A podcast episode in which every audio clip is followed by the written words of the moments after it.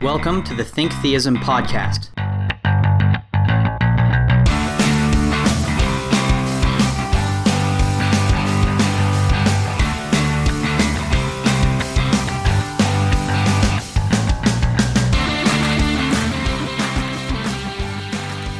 Welcome to another episode of the Think Theism podcast. My name is Zach Lawson. It's just me in the studio here today. I don't have my co host with me.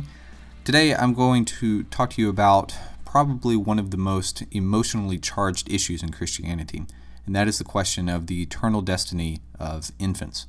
Now, to be perfectly honest, I haven't fully developed my views on this topic. There are those who argue and say that all infants who die go to heaven. There are those who argue that all infants who die die in their sins and go to hell. And there are some people who argue that God has his choice and he can pick which infants he chooses to save and which he chooses to condemn. It seems to me that all of these options are very weighty, they have major implications theologically and emotionally. And so, as I'm dealing with this issue, I, I want to treat it with the highest level of sobriety and not to be flippant. Now, in this short episode, I'm not going to unpack all the perspectives and analyze each one of them. I am going to analyze what is considered to be one objection against one particular view. So I'm going to coin the perspective infant universalism. And essentially, this perspective says that all infants who die, they die innocent and they all go to heaven. Now, there's one objection against this point of view that it's very popular, but to me, I don't, I don't think it makes a whole lot of sense. I just kind of want to walk through it today and, and maybe, maybe help you sort of think through these issues.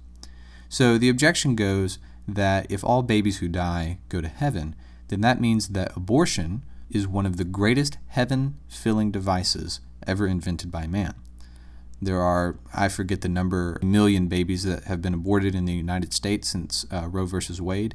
And some uh, pro life Christians will say that this has been one of the greatest tragedies in modern history. However, if it's true that all of those babies went to heaven, then that practice was actually one of the best things that had ever happened because all of those babies would go to heaven, even those that were aborted by non Christians even if their parents were non Christian, even if they had grown up to be non Christian themselves, they were saved because their mom chose to abort them. And so the argument goes that since this is clearly an unpalatable perspective, infant universalism must be false. Now, there are a couple of issues that I have with this. I do want to point out first that this, this is useful to think through because it does show that I, I think it is a legitimate it's a legitimate implication of the infant universalism perspective. But I don't think that it is necessarily an argument against infant universalism for two reasons. First, it appears to me that this is what's called an argument from consequences. This is an informal fallacy wherein the, the argument goes if X is true, then Y is true. Y is not desirable, therefore X is false. However, this is patently patently wrong. And it should be apparent that just because you don't like the conclusion does not in any sense mean that it is false. A good example of this in Christian circles is the argument of grace versus works. There are some legalists who would say that if you think that you are saved by grace alone, then you have a ticket to do whatever you want to after that because you don't have to work for your salvation. And it seems to me that the Apostle Paul anticipated this argument in saying that may we sin so that grace may abound? God forbid. And so it simply seems to me that at root, while it is an emotionally concerning issue, it doesn't seem to me to actually bear any weight regarding the truth of infant universalism.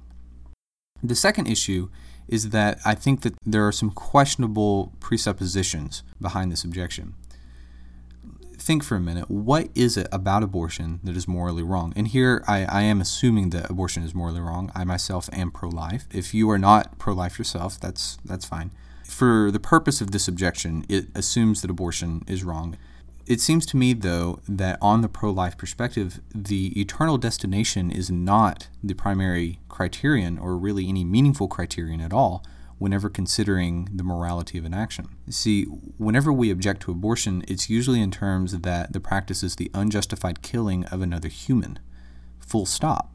You're killing another human person, and you don't have good justification for it, therefore it is wrong. That reasoning is completely consistent without any appeal to the eternal destination of the person that is being killed. But if it's true that eternal destination doesn't bear any weight on the morality of an abortion, then, like I said, aside from making this a sort of emotional appeal, this objection really is moot to the issue when it comes to the eternal destiny of infants. Add a little bit more, it seems to me that it's unobjectionable that adult Christians will enter the glorified state after they die here on earth. If it were the case that eternal destination actually was a criterion in assessing the morality of an option, then it seems to me that Christian executions are equally heaven fillers. But holding those two together seems to be inconsistent. I don't think that anyone would say that executing Christians wholesale is actually a good idea. But since we reached that conclusion using the same reasoning that we reached the infant universalism conclusion, then it seems to me that there's something something is not right in the presuppositions of this argument.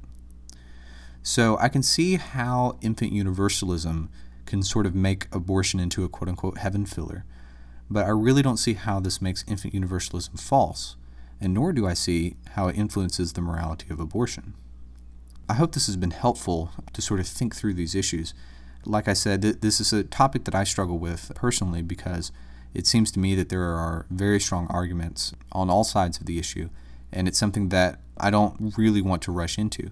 But I think that it's something that deserves a lot of thought. If you are a person who believes that all infants go to heaven, then I don't think that you need to be concerned about the issue relating to abortion. So, uh, I hope this has been helpful. I, I thank you for your time. Hope to see you next episode, and we'll probably talk about something a little bit more, a little bit more uplifting.